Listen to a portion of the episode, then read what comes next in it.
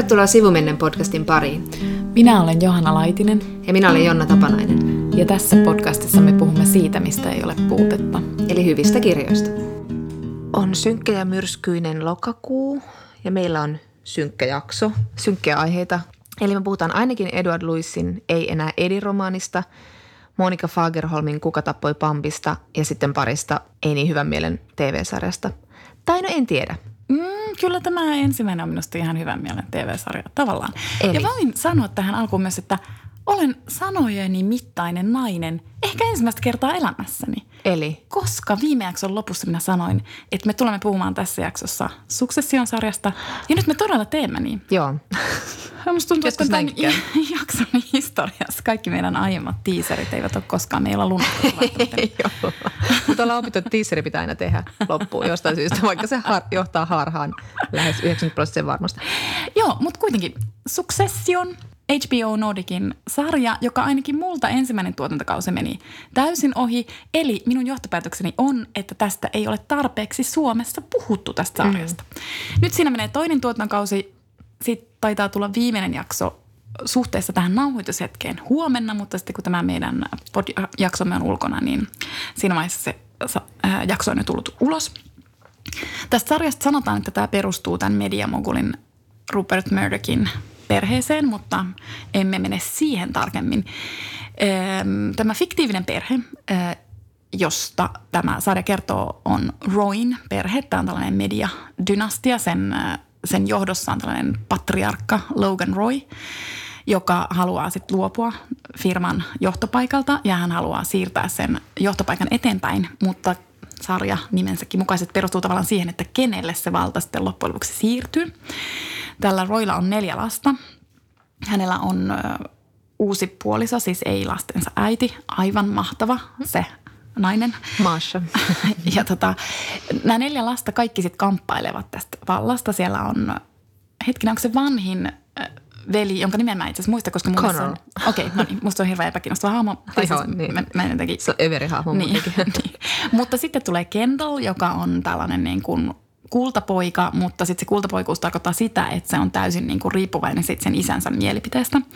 Ja tässä just ekalla tuotantokaudella keskitytään tosi paljon siihen Kendalliin ja tavallaan siihen, että, että miten hän on juuri saamassa sitä vallan valtikkaa, mutta sitten tapahtuukin käänteitä ja sitten tapahtuu tavallaan Kendallin semmoinen sisäinen tuho ja rappio ja niin kuin romahdus. Se on ihan siis tosi, tosi hieno se story. Sitten on Roman, joka on nuorin lapsista. Se on niin super retee kundi, mutta sitten paljastuu, että sillä on hirvittävästi, se on hirveän estynyt ihminen ja se on erityisesti, se korostuu sen niin kuin seksuaalisuudessa. Sekin on aivan siis, siis mahtavaa juonikuvia. Sitten on Shiv, perheen tytär, joka on tosi tosi kunnianhimoinen, mutta siis hyvin hyvin itseriittoinen. Ja sitten on tietysti näiden niin kuin lasten vaihtuvia puolisoita. Se, kuka ei vaihdu, on esimerkiksi juuri tämän Shivin puoliso Tom, joka on siis uratykki, mutta sillä ei ole niin kuin minkäännäköistä substanssiosaamista. Että siitä voisi niin kuin sanoa, että se on niin kuin reittä pitkin päässyt uralla eteenpäin.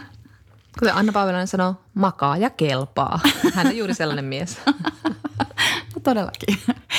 Ja tämän, tota, tosissaan, kuten jo nyt voi arvata, että tämä on siis niinku todella, tämä perustuu siis juonittelulle tämä sarja. Ja tämä perustuu sen ajatukseen, että kukaan ei voi luottaa kehenkään. Edes siis katsoja ei voi luottaa niihin. Mulla kesti aikaa ennen kuin mä tajusin, että hetkinen, en mä voi luva, luottaa siihen, mit, mitä noi hahmot ikään kuin lupaa edes minulle katsojana. Ja sen takia tästä juonittelusta johtuen jo viime jaksossa summattiin vähän tätä, että tämä on vähän niin kuin dynastia kohtaa Sopranosin ja Shakespearein. Eli siis tässä on niin kuin, jotenkin tässä on ihan överikäänteitä ja just juonittelua, mutta sitten tämä on tosi, tämä on todella laadukas sarja kuitenkin. Ja tämän dialogi on ihan mahtavaa. Ja siis mä en sit yllättynyt, että mulla oli pikkusen pakko kuitenkin tutkia, että mistä, mistä tämä tulee tämä niinku tää dialogi. Se on niin terävää ja se on niin kauheata. Se on, se on niinku niin semmoista likasta ja semmoista niin rumaa. Mutta se on sitten täynnä sitten tämmöisiä one-linereita, jos on niinku kaikissa one-linerissa aina joku kirosana. Mm. Mutta siis ainakin osa näistä käsikirjoittajista on ollut kirjoittamassa myös viippiä.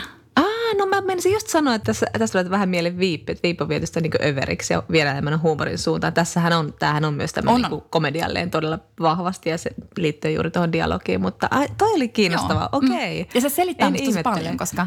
Kyllä. Ja sitten esimerkiksi just siitä kiroilusta, että sitten tässä niin kuin käytetään siihen, sitä ei välttämättä alkuun huomaa, mutta sitten aika nopeasti rupeaa huomaamaan, että tässä käytetään siis todella paljon sana, ilmaisua fuck off. Ja sitä käytetään niin kuin todella monella eri tavalla. Ja sitten tulee mulle mieleen siis suomen äh, kielen ilmaisu no niin, joka niin kuin voi no tarkoittaa joo, miljoona eri asiaa kun riippuen siitä intonaatiosta ja onko se laskeva nouseva, mikä se niin kuin on, missä tilanteessa se sanotaan ja liittyykö se johonkin muuhun. Ja siis äh, hauskaa on myös se, että netissä on useita nettisivuja, jossa siis analysoidaan jokaista äh, sarjassa sanottua fuck offia. Rakastan internettiä. ja tota, niin, säkin oot kattanut tätä.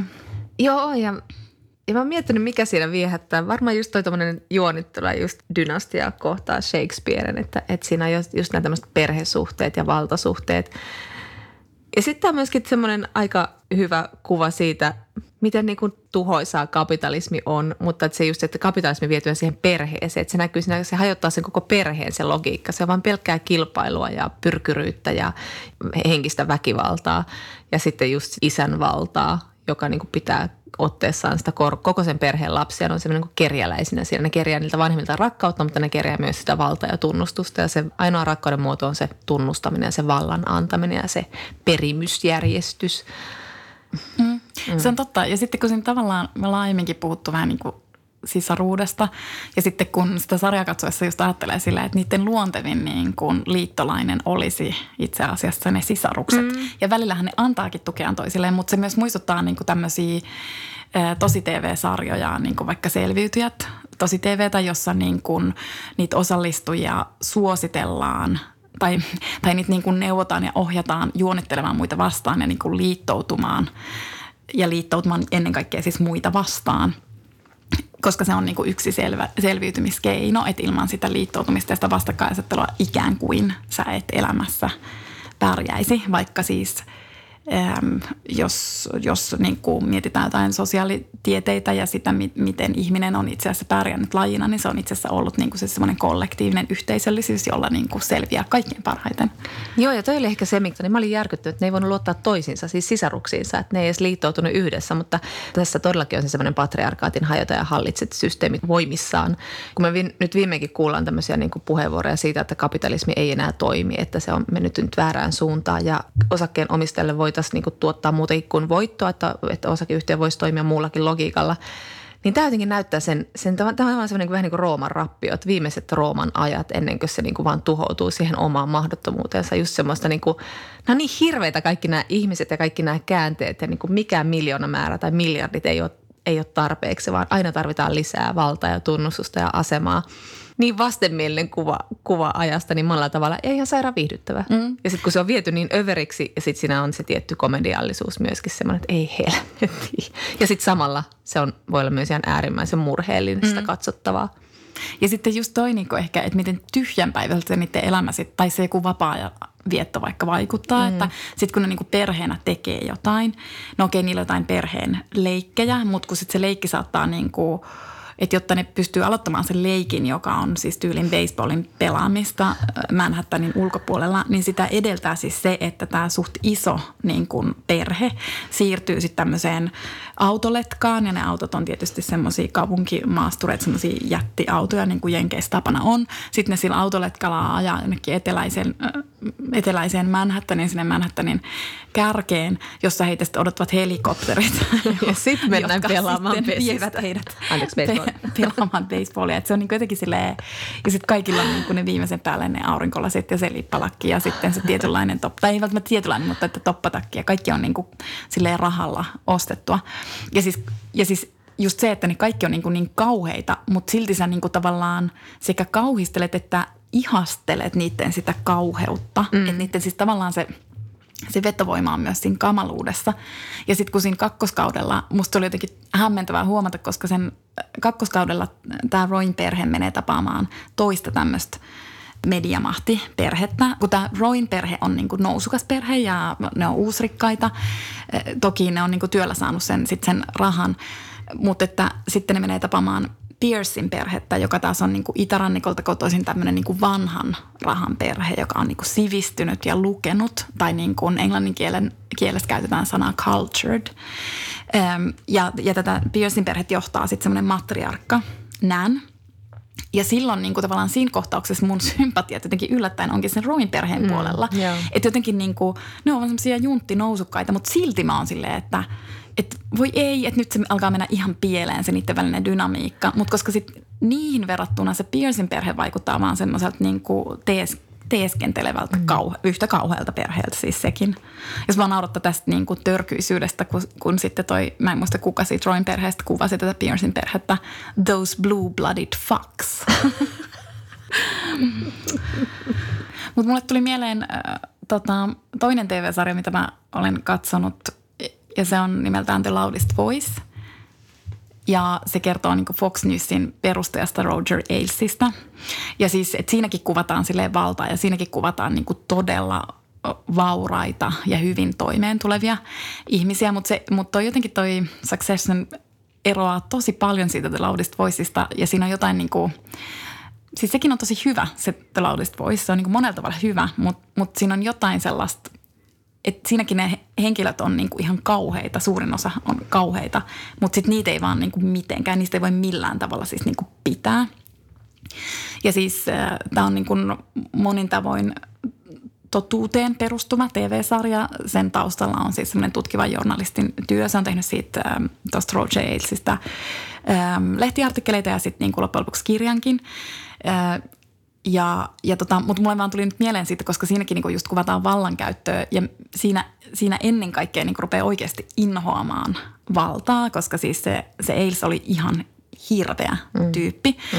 Ja, ja se niin kuin järjestelmällisesti ahdisteli siis seksuaalisesti naisia siellä työpaikalla ja sitten sit se myös niin kuin vei sen ahdistelun niin kuin ihan friikeille tasoille. Mutta siis tässä sarjassa on mun mielestä tosi hyvä semmoinen niin kuin – ikään kuin hyvin tavanomainen ja tyypillinen niin kuin seksuaalisen ahdistelun kuvaus. Siinä on mm. muutakin, mutta jotenkin mä niin kuin arvostin siinä tosi paljon just sitä semmoista aika niin kuin tavanomaista tapausta, jossa ei välttämättä tapahdu mitään fyysisesti mitään kauheata, mutta siitä jää silti hirveät jäljet. Mm si, sille, ketä ahdistellaan.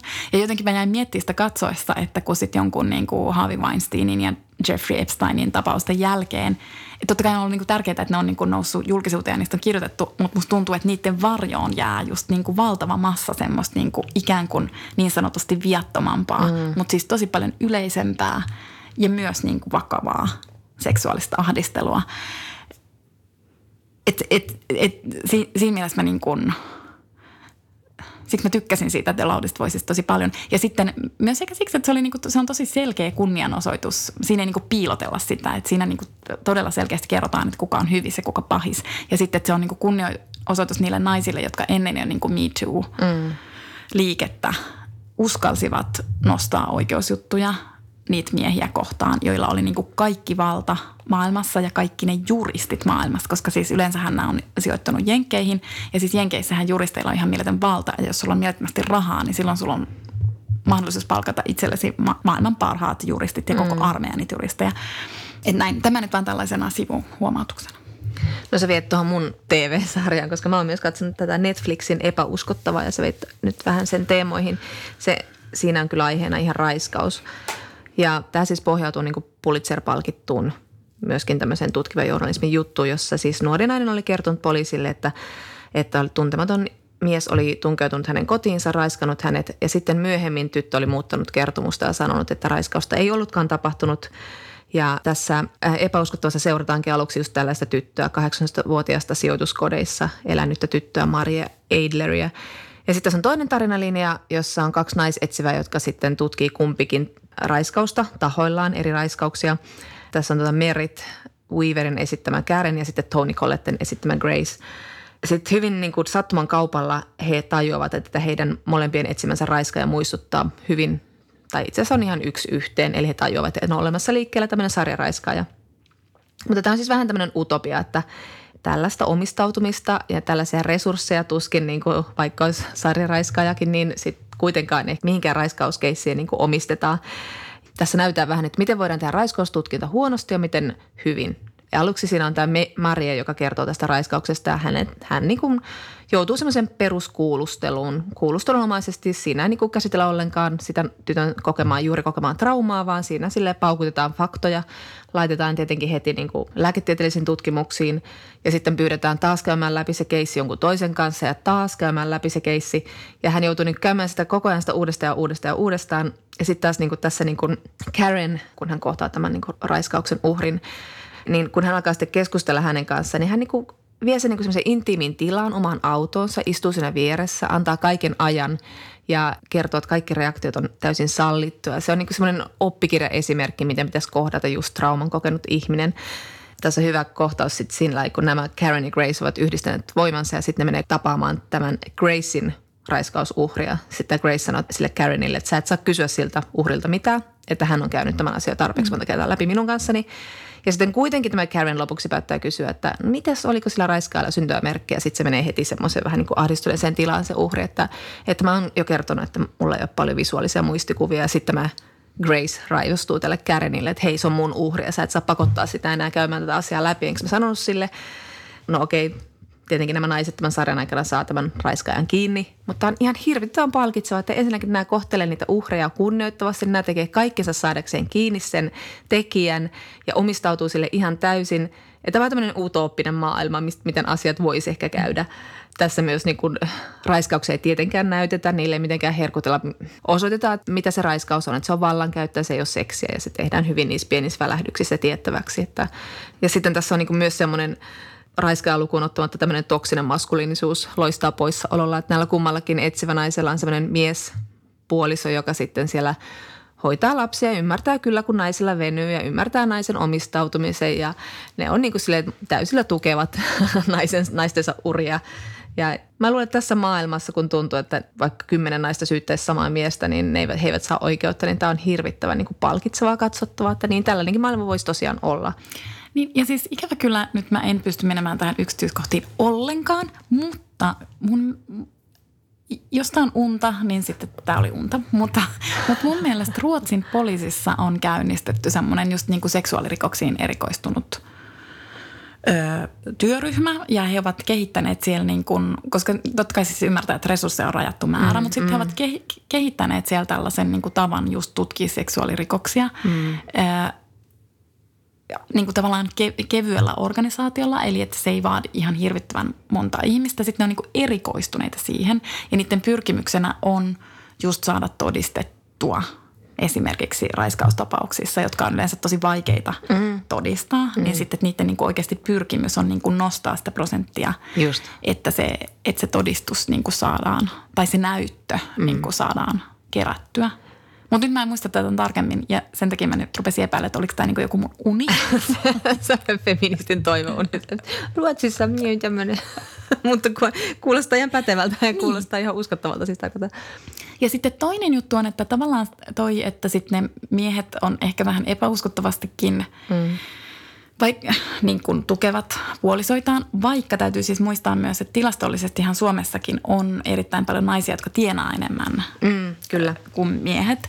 Eh, mutta että sitten tuommoisen niin kuin näyttäminen on siinä mielessä tärkeää, koska sitten se tekee näkyväksi myös sitä, että niin hetkinen, että miten ne toimiikaan. Miten niin kuin uran tekeminen esimerkiksi toimii. Mm. Että jos on parisuhteessa, niin se yleensä vaatii sitä, että se toinen niin kuin pystyy keskittyä siihen uraan ja Joo. se toinen ikään kuin vastaa sit, niin kuin sit kodista. Ja totta kai niitä voi vuorotella myös. Et mm. Sitten voi niin kuin, mutta silloin kun se kuvio onkin tai asetelma on noin päin, että se nainen keskittyy uran, mies on siellä kotona niin kuin tavallaan tukemassa, niin sitten se kiinnittää ikään kuin meidän huomion, mm, Kyllä. kun jos se olisi niin kuin toisinpäin. Ja silloin me muistetaan, että ai niin, niin totta, että niinhän se silloinkin sitten, jos se mies on tekemässä sitä uraa, niin sillä on aina se joku tyyppi. Se on niin kuin ollut koko 1900-luvun niin, että sillä on aina ollut siellä himassa se tyyppi. Se, niin, sillä on se sihteeri ja kodinhoitaja, niin. lastenhoitaja ja pyykkäjä siellä. Niin.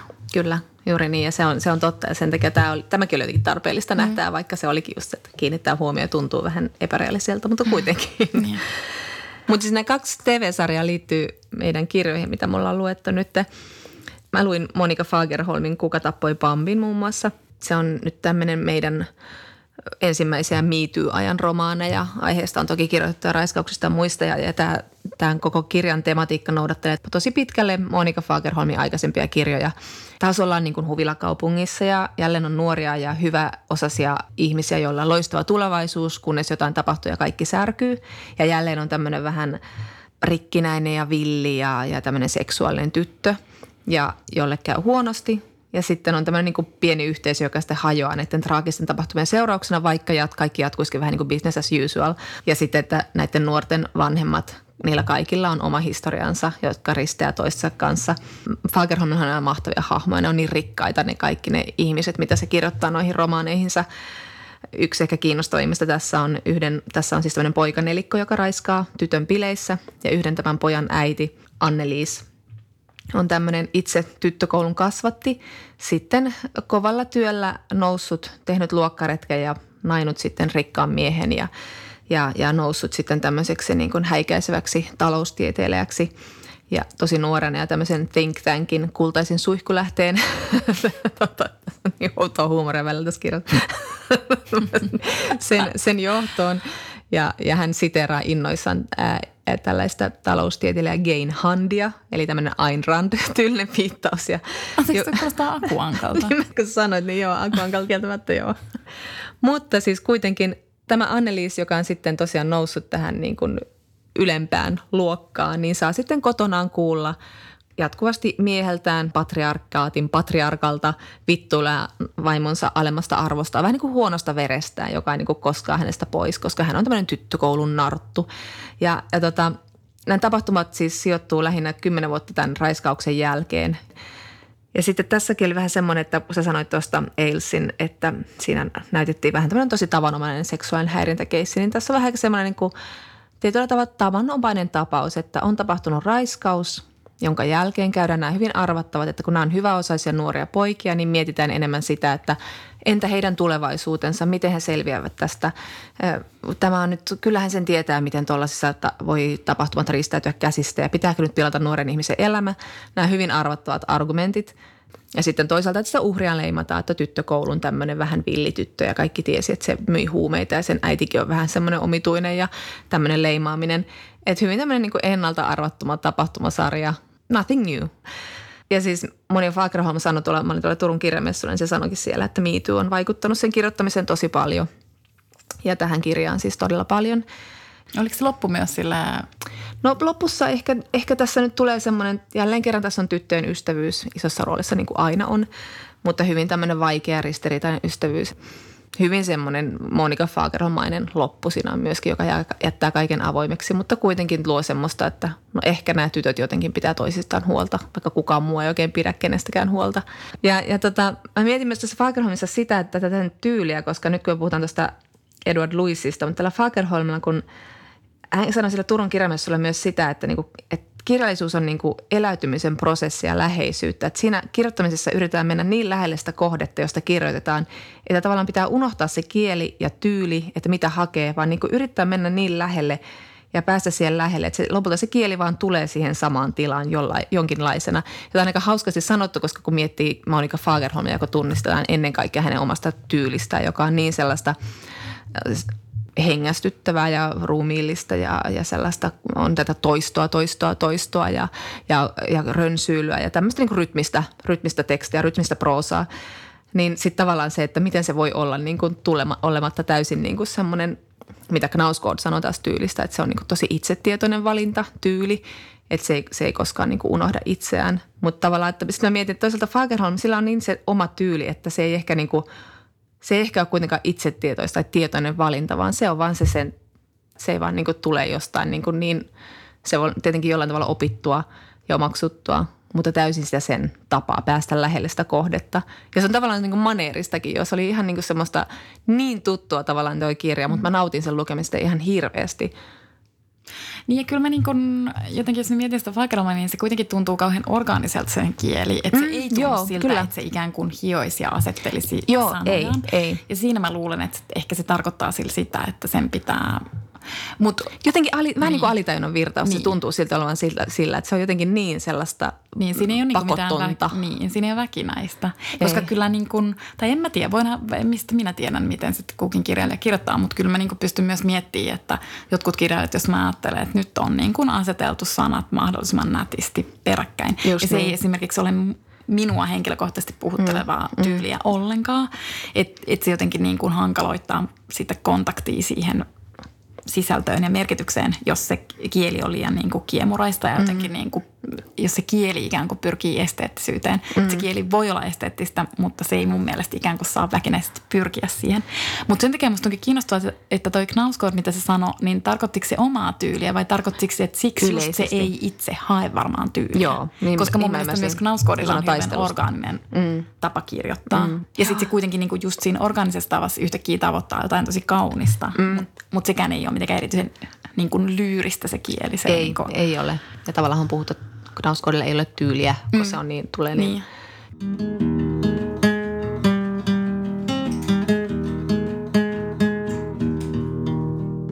Tänään me ollaan luettu myös Edward Lewisin Ei enää Edi romaani. Ja jossain haastattelussa Edward Lewis sanoi toisesta kirjasta History of Violence, jossa hän siis kirjoittaa ää, siitä, kuinka tuli raiskatuksi aikuisena. Ja hän sanoi siinä haastattelussa, että, että kuinka poliisi, lääkärit, tuomari, kaikki halusi koko ajan, että hän todistaa siitä tapahtuneesta uudestaan ja uudestaan. Vähän niin kuin mitä mä sanoin tuossa, tuossa koskien tuota epäuskottavaa sarjaa, että uhri joutuu käymään sen trauman jatkuvasti läpi. Ja tämä Edward Lewis sanoi myös siinä, että en halunnut kertoa sitä uudestaan, koska en halunnut elää uudestaan kipua, jota minä en valinnut. Halusin, että muut tekevät sen puolestani. Ja toisella tasolla homona haluan, että heterot taistelevat puolestani. Olen jo kärsinyt homoseksuaalisen takia niin paljon, kuten kaikki muutkin homot ja lesbot. Ja tämä oli mun mielestä hirveän hyvin sanottu tästä aiheesta. Juuri niin, että en halunnut elää uudestaan kipua, jota minä en itse valinnut. Mutta raiskaustapauksissa se on niin kuin pakollista. Mm. Ja mä toivon, että tämä Ruotsin yksikkö on keksinyt siihen joku valtavan ratkaisu. Ehkä me kuullaan seuraavassa unessa, miten tämä voidaan ratkaista. Mutta, mutta tämä tuli muille myös, kun mä kävin katsomaan tuon tottumiskysymyksiä. Siinä oli tämä Mia Tervon raiskausoikeudenkäyntiä käsittelevä osuus tai lyhyt elokuva, jossa just käydään sitä, että, niin kun, että ne raiskauskeissit, niitä oikeusasiakirjoja notkuu pöydät. Ne on niinku semmoista perusruisleipää siellä syyttäjävirastossa ja sitten kun ne on hoidettu, niin sitten pääsee isompiin keisseihin ja ne oikeudenkäynnit valmistellaan tosi hätäisesti. Uhri pakotetaan käymään siellä uudestaan ja uudestaan. Ja tässä just tämä uhri sanoisi, että mitä pitäisi mun tulla vielä uudestaan? Ja sitten tuomiot on todella pieniä, vaikka ne, näyttö on ihan täysin niin kuin selvää. Tämä on kyllä, no joo. Mutta tänään siis puhutaan Edward Luisista. Joo, ja tämä Ei enää Edi on hänen esikoisteoksensa, jonka hän kirjoitti 21-vuotiaana.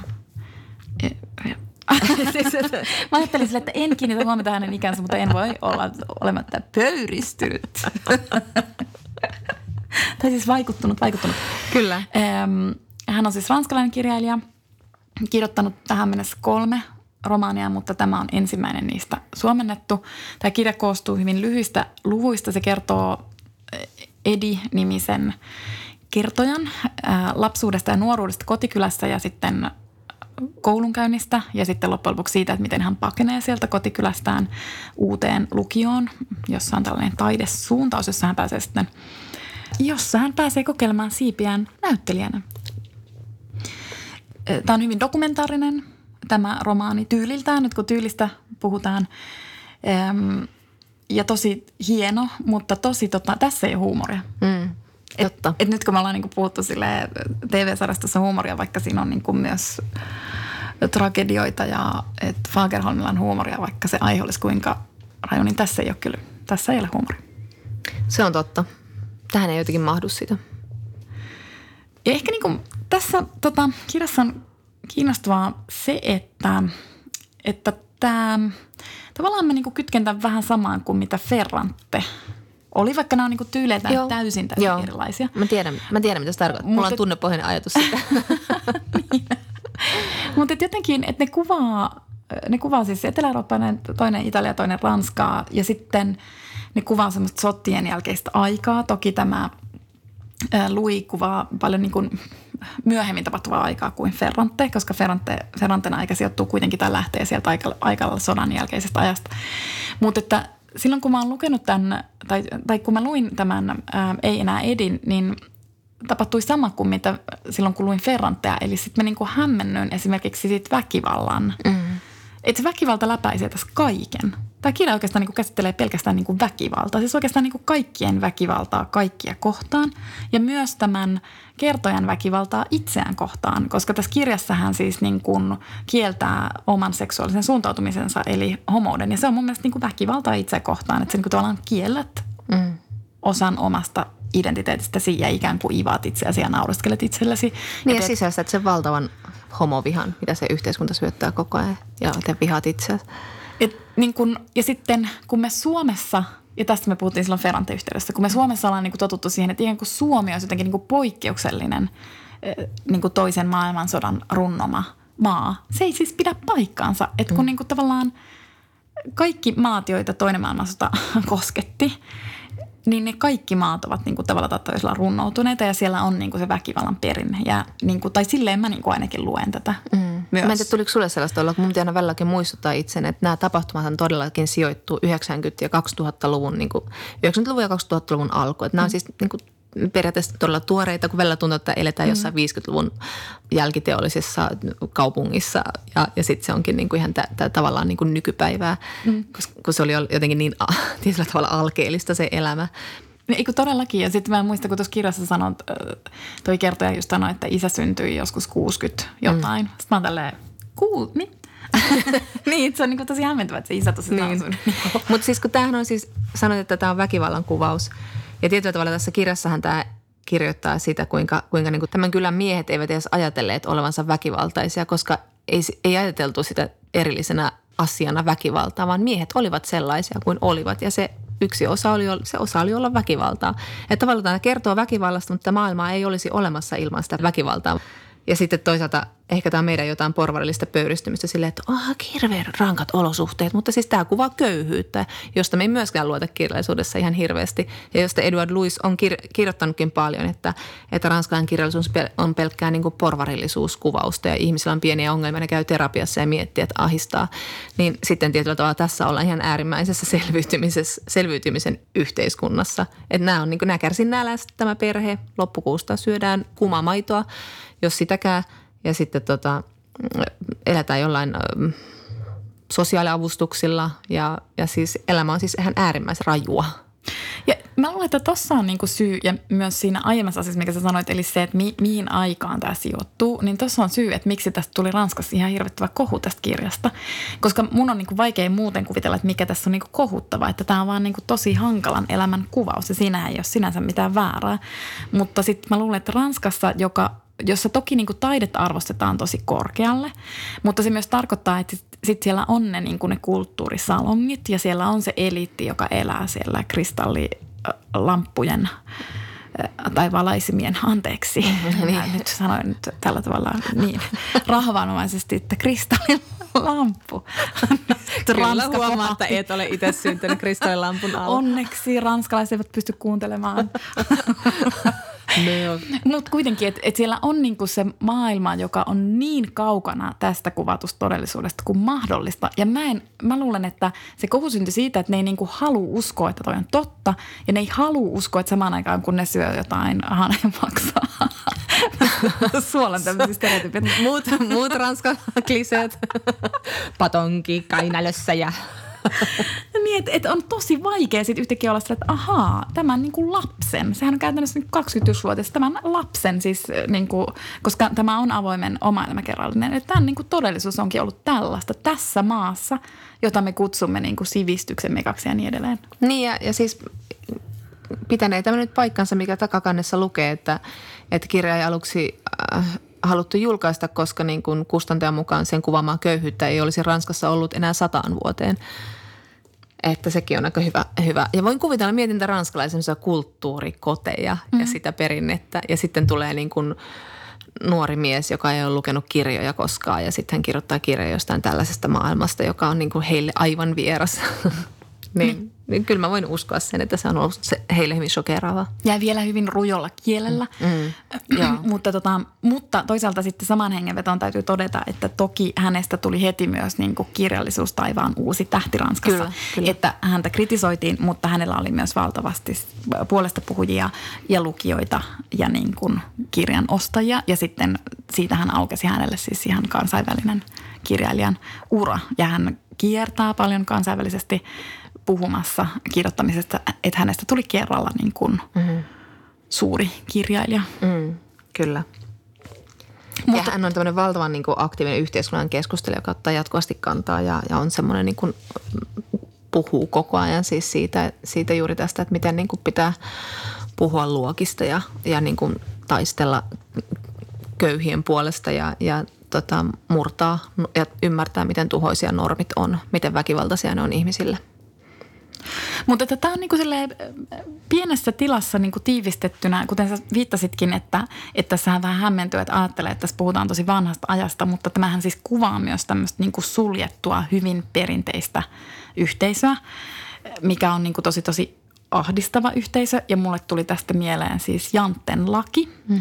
ähm, jossa on hirveän monta sääntöä, mutta, et, mutta että siellä on muun muassa sääntöjä, että älä luule, että olet yhtä hyvä kuin me, älä luule, että sinä kelpaat johonkin, älä luule, että kukaan välittää sinusta. Mun mielestä niin kuin tavallaan tästä, tästä tulee niin kuin se, mm, mm. ne, ne Jantten lain opit läpi tämän koko kirjan. Sivuhuomautuksena sanottakoon, että minun mielestäni nykyaikana Janttenlain ensimmäinen sääntö on ihan pätevä olisi jokaiselle miettiä sydämessään. Eli? Eiku, anteeksi, oliko se toinen sääntö? Ei kun hetkinen, kuinka monessa oli? Pitääkö ihmisen osata nämä Janttenlain säännöt? niin. niin, se on eikä ensimmäinen sääntö. Kun se, on, se kuulostaa vaan masentavalta, mutta mä oon silleen, että minusta tämä on todella hyvä ohjenuora. Älä luule, että sinä olet jotain. Niin, Mun mielestä aivan, suurin osa ihmisistä luulee niin kuin olevansa jotenkin niin kuin parempia kuin muut. Ja mun mielestä on ihan niin kuin terve ajatus olla, että – et tässä ollaan nyt, kuulkaa, ihan samalla viivalla. Niin. Tai siis, tai niin kuin, no, joo, joo, anyway, kyllä, joo, joo, tämä oli sivuhuomautus eikä liity tähän nyt mitenkään, koska, siis, koska tämä kirja oikeasti kuvaa myös, myös siis semmoista todella ahdistavaa pientä yhteisöä, niin kuin myös toi tota, se Jantten lain tanskalaisromaani, jonka nimeä en todellakaan nyt muista. No, mutta anyway, mm, Tämä kuvaa siis suljettua pientä, hyvin perinteistä yhteisöä, eli käytännössä tämä siis kuvaa patriarkaattia. Kyllä. Ja niin kuin, semmoisessa vakuumissa. Mm, mm. ja, tota, ja patriarkaattihan käytännössä tarkoittaa siis maskuliinisuuden arvostusta. Ja sen takia siis tämä kertoja, jolla on jo pienenä hyvin kimeä tyttömäinen ääni ja joka niin kuin jotenkin viittilöi käsillä aina, kun hän puhuu. Mm. Eli siis hän on niin kuin femininen, niin tietenkään tämä yhteisö ei sit ole mitenkään paikka, jossa hän erityisen hyvin viihtyisi. Että, että hänhän siis hänen vanhempansa ivaa häntä, hänen perheensä ei niin kuin kestä sitä hänen tyttömäisyyttään ja sitten häntä niin sanotusti kiusataan koulussa, eli hän, häntä siis hakataan koulussa. Hän on siis väkivallan uhri siellä koulussa. Mm. Mutta siis tämän yhteisen kuvauksen, tässä oli siis kiinnostavaa tai jotenkin, niin kuin, että, että tämä on niin hyvä patriarkatin kuvaus, koska siis sitä ylläpitää käytännössä kaikki. Siis sekä naiset että miehet, siis kaikki hyödyit siitä järjestelmästä tai et. Tai siis tavallaan kaikki hyötyvät jollain tavalla siitä järjestelmästä, jos ne pysyy ikään kuin ruodussa – sitten kaikki tässä järjestelmässä perustuu, tämä kirja on siis täynnä niin kuin sukupuolta ja seksuaalisuutta. Mm. Ja se mm. koko se järjestelmä perustuu siihen, että, että kaikille voidaan ikään kuin, niin kuin leimata joku sukupuolileima. Mm. Ja se voidaan arvottaa ja kaikki niin kuin tehtävät ja ominaisuudet voidaan sukupuolittaa ja niin kuin mm. Kyllä. määritellä hyväksi tai huonoksi. Eli esimerkiksi, että tuo kirja on täynnä esimerkkejä, että vaikka niin kuin, että temperamentti temperamentti, siis se, että sä näytät, miten sä menetät todella nopeasti malttisi, niin sitä pidetään maskuliinisena. Mm. Eli ihan kunnioitettavana piirteenä. Kiltteys taas on niin kuin tyttöjen ominaisuus. Ja, tota, ja sitten naisten tehtävänä on esimerkiksi pitää huolta siis moraalista ja moraalisesta ylemmyydestä, että kuten sanottu, että kun tässäkin niin kuin tapellaan koko ajan, sitten ne miehetkin siellä ajautuu sitten baarissa koko ajan johonkin käsirysyyn, niin sitten naisten tehtävä on olla ne tai se taho, joka sitten rauhoittaa sen tilanteen ja niin kuin saa nämä miehet erilleen. Ja sitten, että se, että se mies saattaa jotenkin pahoitella sille vaimolleen sitä tilannetta, ei, ei toki sille toiselle miehelle, mutta mm, mm. näin. Ja, ja sanoit tuosta koulukiusaamisesta jo just, mutta sitten tässä se koulukiusaus toimii myös synonyyminä koko sille yhteiskunnalle. Ja tämä Edward kirjoittaa tässä, että kuinka niin kuin koulun piha toimi samoin kuin muunkin maailma. Isot eivät ole tekemisissä pienten kanssa. Eli hänen äitinsä aina sanoo samaa puheessaan työläisistä, että me pienet ei kiinnosta ketään poroporvareita ainakaan. Ja, ja sitten ja toi oli musta hyväksi sanoa, että se on niin patriarkaatti vakuumissa, koska siis tämä on just semmoinen paikka, johon tämä ei tule muuttumaan. Tämä on niin vakuumissa, niin ei tule mitään muita, koska se pitää se yhteisö niin huolta siitä, että kukaan ei ole vapaa sitä, sitä murtamaan tai murentamaan. Ja se, joka sitä jotenkin yrittää tuhota jollain poikkeavalla, vaikka seksuaalisuudella tai toimimalla poikkeavasti sen sukupuolensa raameissa, niin se pannaan kyllä saman tien aisoihin. Ja sitten sit tästä tulee mieleen niin kuin, tästä tämän niin patriarkaatin kuvauksena just se, että, että niin kuin mitä Hooks puhuu siitä, että, että jos patriarkaatti oikeasti olisi myös miehille palkitsevaa, niin sitten tällaista niin kuin perheissä – nähtävää väkivaltaa ja addiktioita, siis tyylin alkoholismia. Ei sitä, se ei olisi niin valtava ongelma, mikä se meillä nykyisin on. Ja sitten toisaalta se puhuu siitä, että kuinka sanoitkin just tuota, että sitä, pitää, sitä kaikki ylläpitää, sitä patriarkaattia ja sitä yhteisön sääntöjä. Niin Bell Hooks puhuu myös siitä, että me opitaan nämä patriarkaatin säännöt heti kotona ja usein äidit opettavat ne asenteet heti sieltä meille, koska äidit nyt tietenkin lapsia siellä mm. kasvattavat enimmäkseen. Ja, ja sitten niitä sitten näitä asenteita koko ajan tukee isommat ja isommat yhteisöt koulusta, vaikka niin kuin kirkkoon ja muuhun. Ja, ja tässä just mä äidin kuvaus on kanssa jotenkin, yleensä tällaisissa kirjoissa on edes joku rakkauden. Siellä on joku semmoinen pieni välähdys siitä, mutta niin kuin sanoit on Ferrante, niin ei Ferrantekaan kirjassa, siellä ei ole yhtään mm. rakkautta. Ei, niin kuin, ei lasten ja vanhempien välillä, ei sukupuolien välillä, ei niin kuin veljesten tai perheiden tai ystävien välillä. Että lähimmäksi nyt ehkä päästään Linan ja Lenan ystävyydessä – tässä myös Edward Louis kirjoittaa tuosta äidistään. Kun olimme pieniä, äiti ja minä olimme läheisiä. Niinhän pikkupojista ja heidän äideistään sanotaan. Olimme läheisiä, kunnes häpeä kaivoi välillemme kuilun. Tietenkään niin kuin äiti, kaksi eri sukupuolta ei voi olla läheisiä mm. kovin kauaa, koska sitten tullaan, niin kuin, saavutaan tietty seksuaalisuus, mutta sitten myös se häpeä siitä, että se poika on, ei ole sellainen poika kuin vanhemmat toivovat. Ja sitten äidin, äidin hahmo on muutenkin tosi kiinnostava, koska se on niin jotenkin sellainen – Edward Louis kirjoittaa tässä, kuinka hän, äiti toivoo, että hänellä olisi ammatti. Hän oli hirveä palo siihen, mm. että häntä hävetti se, että, että hän ei ollut koskaan hankkinut ammattia, oli hankkinut lapsen nopeasti. Ja, mutta sillä oli kuitenkin joku semmoinen sisäinen palo, että sillä olisi joku semmoinen oma elämä. Ja sitten se alkaakin niin kuin pestä vanhuksia ää, ja sitten alkaa pikkuhiljaa tienata enemmän kuin miehensä, jonka jälkeen tämä perhe, joka kärsii kuun lopussa nälkään, niin sitten mies päättää, että naisen pitää lopettaa se työ, koska siis eihän hän voi elää perheessä, jossa nainen tienaa 200 euroa enemmän kuussa kuin hän itse. Että tämä niin tulee tosi, tosi pienissä asioissa, mutta jokaisessa asiassa koko ajan tsekataan, että meneekö tämä nyt sen mukaan, miten tämä homman pitää mennä ja miten tämä on mennyt niin vuosisatoja. Ja sitten muutenkin, ja just toi, niin kuin, no mitä mä sanoinkin tuossa aiemmin, että, kun tä, että kaikki tässä kietoutuu siis sen sukupuolen ja seksuaalisen mm. ympärille.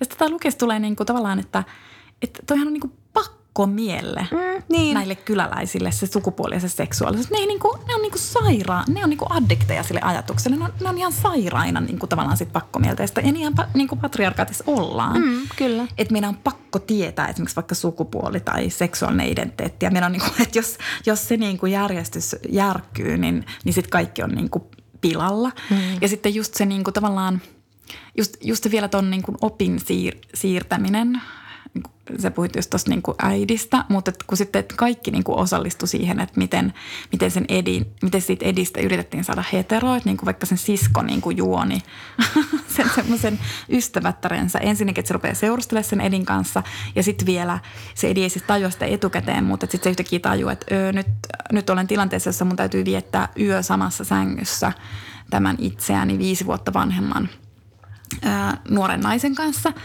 ja että tämä on nyt kovasti menossa kohti seksiä, joka hänestä tuntui hirvittävän vastenmieliseltä, koska hän ei ole hetero. Ja se on niin kuin tavallaan sen siskon ja sen, sen tyttöystävän juoni. Että mm. kaikki tekee niin kuin kaikkensa, mm. jotta siitä homosta saataisiin hetero. Mm. Mut et, ja sitten myös niin kuin, kuitenkin se, että miten se Edi ikään kuin oppii sen, että sitten kun hän rupesi tapailemaan, oliko tämän tytön nimi Laura, se oli ennen, oli ennen Laura, tuota, tuota vanhempaa tyttöystävää.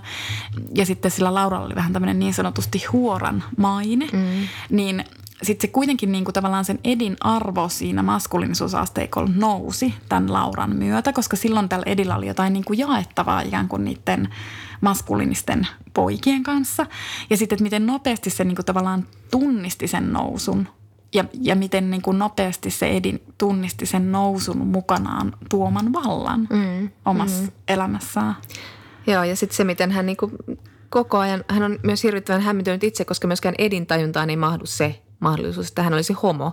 Että hän yrittää tehdä itsestään heteroa ihan väkisin ja, ja, ja on, vaikka hän on tosiaan niin kuin semmoinen tyttömäinen ja hän haluaisi pukeutua, lapsena pukeutua mekkoihin ja tuntee sitä hirveätä tyydytystä, kunnes kohta tuntee häpeää.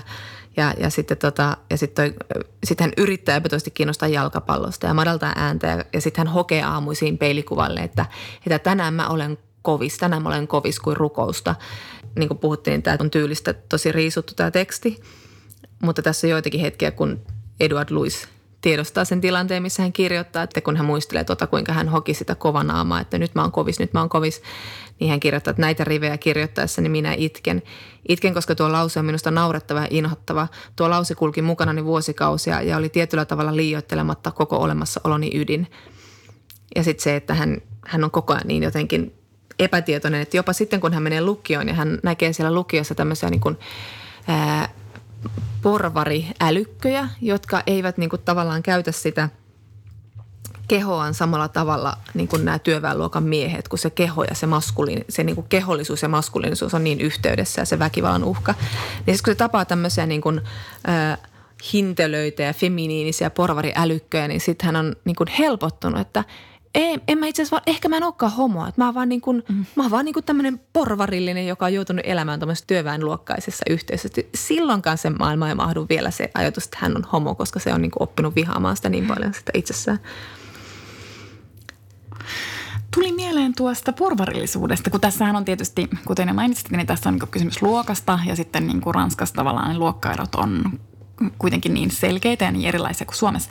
Mutta mä rupesin miettimään tässä tätä lukiessa myös paljon machoutta ja mehän olemme aiemmin puhuneet siitä, että miten Suomi on machokulttuuri, vaikka ei olekaan latinokulttuuri. Mm. Yleensä machos liitetään sinne latinokulttuureihin.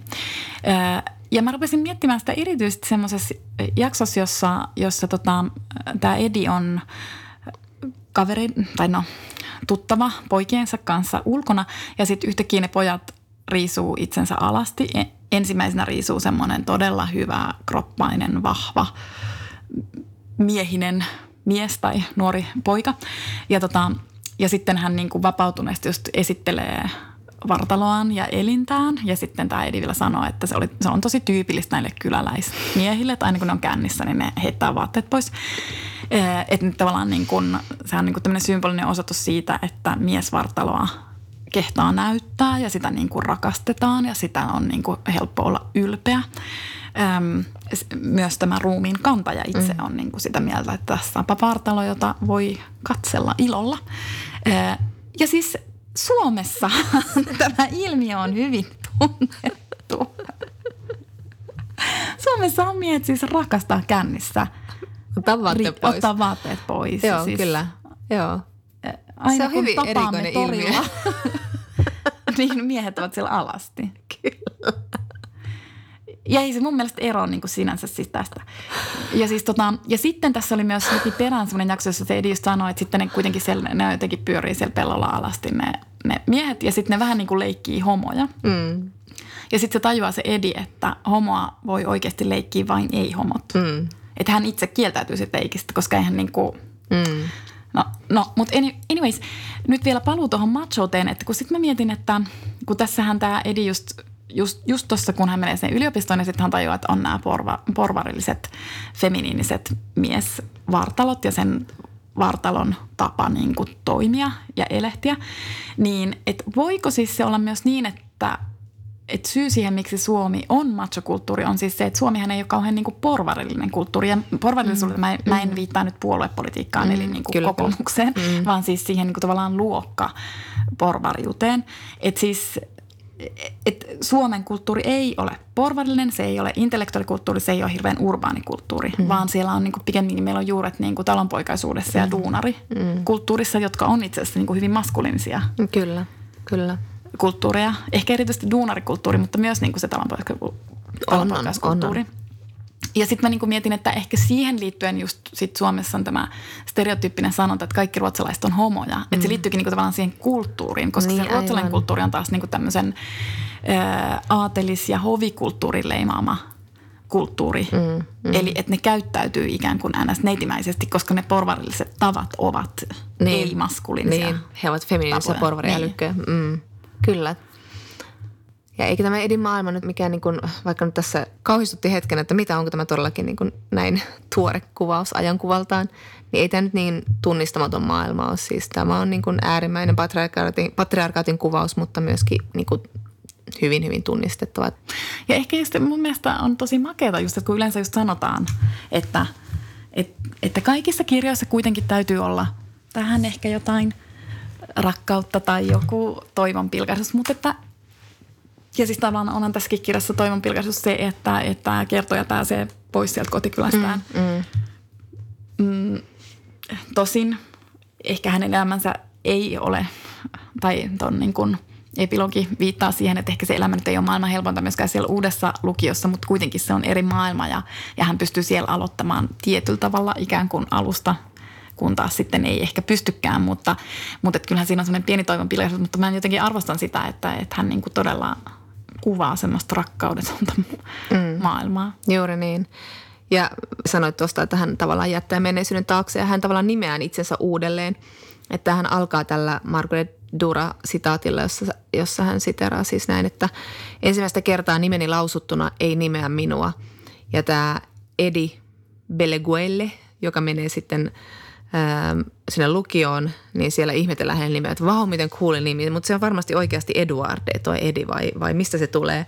Ja sitten hän tosiaan nimeää itsensä uudelleen ja vähän niin kuin aloittaa alusta, mutta sitten samalla tuossa kirjassa on joku semmoinen, että mikä mä nyt tuossa sanoin Monika Fagerholmin yhdessä naishahmossa, että no sä voit yrittää lähteä sieltä – alimmastakin alimmasta luokasta ja kiivetä johonkin, mutta sitten sä et koskaan tuu unohtamaan, etkä sä koskaan pääse siitä eroon. Ja tässä nyt tietysti puhutaan myös hänen homoseksuaalisuudestaan, mutta myös siitä, että kun sä, jos sä tunnet itsesi niin todella huonoksi ja oot saanut aina sitä viestiä, niin se, että sä kiipeät johonkin luokkayhteiskuntaan sinne johonkin, niin kun pääset sieltä eroon sitä yhteisöstä, missä sä oot kasvanut, niin se ei silti tarkoita, että asiat muuttuu paremmiksi, vaan se, että jos sä oot sisäistänyt sen systeemin niin täydellisesti, niin siitä eroon pääseminen on ehkä mahdotonta kuitenkin